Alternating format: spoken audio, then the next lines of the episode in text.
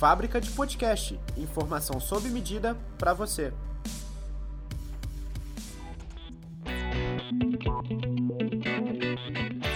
Transformação digital na educação, esse é o tema do nosso podcast. E recebemos nos estúdios da Rádio Unifoa os professores Alexandre Nicolini e Maximiliano Damas. E também o superintendente geral da Fundação Oswaldo Aranha, José Ivo, que juntos estiveram no primeiro encontro no Sul Fluminense do Sindicato das Entidades Mantenedoras dos Estabelecimentos de Ensino Superior do Estado do Rio de Janeiro. O evento foi realizado no dia 17 de junho no Centro Histórico Cultural Daldo Aragão, em Três Poços, na cidade de Volta Redonda.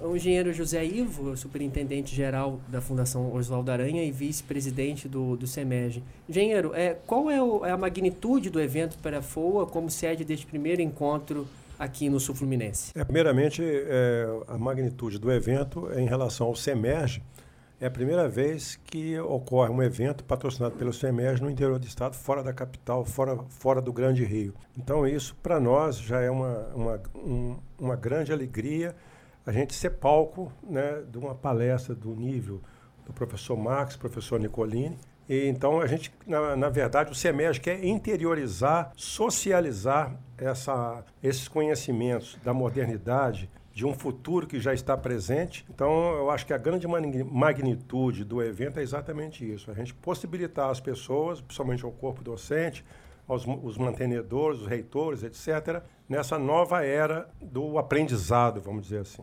Perfeito. É, professores, por que é necessário transformar a educação no que tange a uma digitalização do meio? Bem, vamos tentar imaginar que a maneira de aprender está mudando.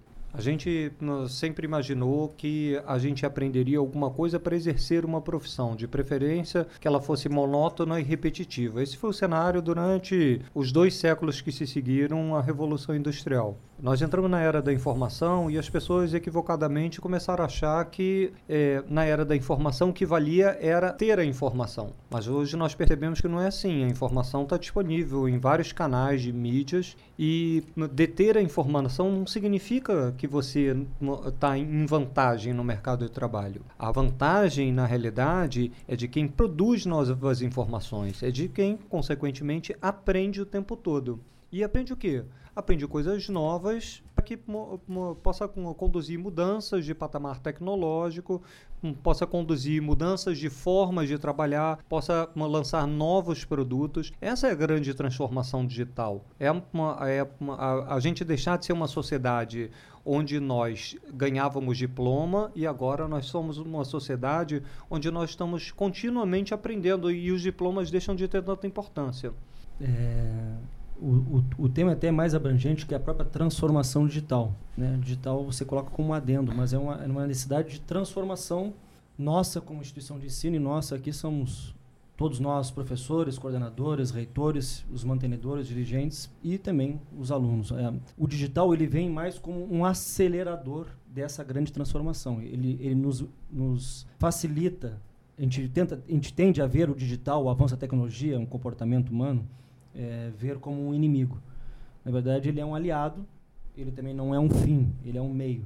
E aí existe toda a necessidade de nós, como seres humanos e dentro de uma instituição de ensino, de aprendermos, reaprendermos e desaprendermos. Então, é quebrar as nossas lanças internas, né, as nossas crenças internas sobre o que, que era o ensinar. E, na verdade, hoje não se fala tanto mais no que era o ensinar, mas sim como eu posso aprender e como nós podemos aprender se conjuga em geral de uma forma no, no, na primeira pessoa do plural. Então estamos todos em, em, aprendizagem a qualquer momento, porque, como o professor Nicolini colocou, a informação está disponível a todos a qualquer momento. Existe aí o papel do professor de ser o grande mediador do que, que é esse aprender, porque a informação pode existir e essa informação é uma informação válida ou não é uma informação fake ou não? Ou como eu transformo essa informação em algo coerente, algo que tenha significado, algo que faça um sentido para mim como professor, para mim como aluno, para mim como um, alguém que está na busca de aprender.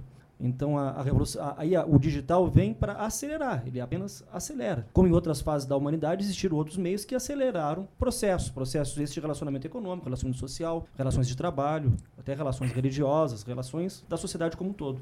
Então assim, a, a, a educação sofre o impacto da questão digital, sofre, mas não é a única que está sofrendo impacto. E o impacto é positivo. A questão é nós termos a, essa, essa possibilidade de, de nos transformarmos, de no re, nos transformarmos em algo que nós não estávamos preparados. Perfeito. E de que forma o uso de novas plataformas digitais pode contribuir para o sucesso do estudante, principalmente na sala de aula? Aqui na Fundação Oswaldo Aranha, né, os professores utilizam de novas plataformas para poderem é, melhorar né, a questão da, do ensino. Por exemplo, é, aplicativos como o Crash no, do Google, que é um excelente é, aplicativo para poder divulgar né, os conteúdos de aula. Gostaria de saber por parte dos senhores. A grande vantagem das plataformas digitais, na verdade, as plataformas digitais, elas, elas, quando você começa a utilizar as plataformas digitais, ou qualquer plataforma que existe, imagina assim, vamos, o seguinte, vamos imaginar um mundo sem as plataformas digitais. Existia uma quantidade imensa de dados e de informação sendo gerada dentro da sala de aula. Só que isso ficava anotado nos cadernos ou na memória das pessoas que estavam ali naquele momento. Quando você tem as plataformas digitais, as plataformas de ambiente, ambientes de aprendizagem, todas as transações de aprendizagem e essas informações elas ficam fato armazenadas. Então você consegue a partir disso saber o comportamento de um aluno em relação àquele objeto que ele está aprendendo. E aí se percebe, o que é uma verdade para nós seres humanos, que cada um tem uma forma distinta de aprender. Cada um tem um processo cognitivo distinto. Então as plataformas elas podem contribuir no que? Na individualização da aprendizagem, na potencialização da aprendizagem e na personalização da aprendizagem. Ou seja, o aprender é um aprender cada vez mais próximo daquilo que aquele indivíduo que está, que é um pontinho dentro da grande rede de dados, em que ele está tendo inputs e outputs de perguntas, questões que ele está respondendo, existe todo um conjunto de dados em volta dele, gerados por ele e gerados para ele. E a partir disso você consegue, a partir de, de grandes ferramentas de análise de dados, são os big data, por exemplo, você consegue fazer análises cada vez mais precisas sobre o comportamento de alguém que está ali aprendendo e oferecer algo cada vez mais próximo do contexto e da realidade do aluno, que é o que está aprendendo naquele momento. Professor Nicolini.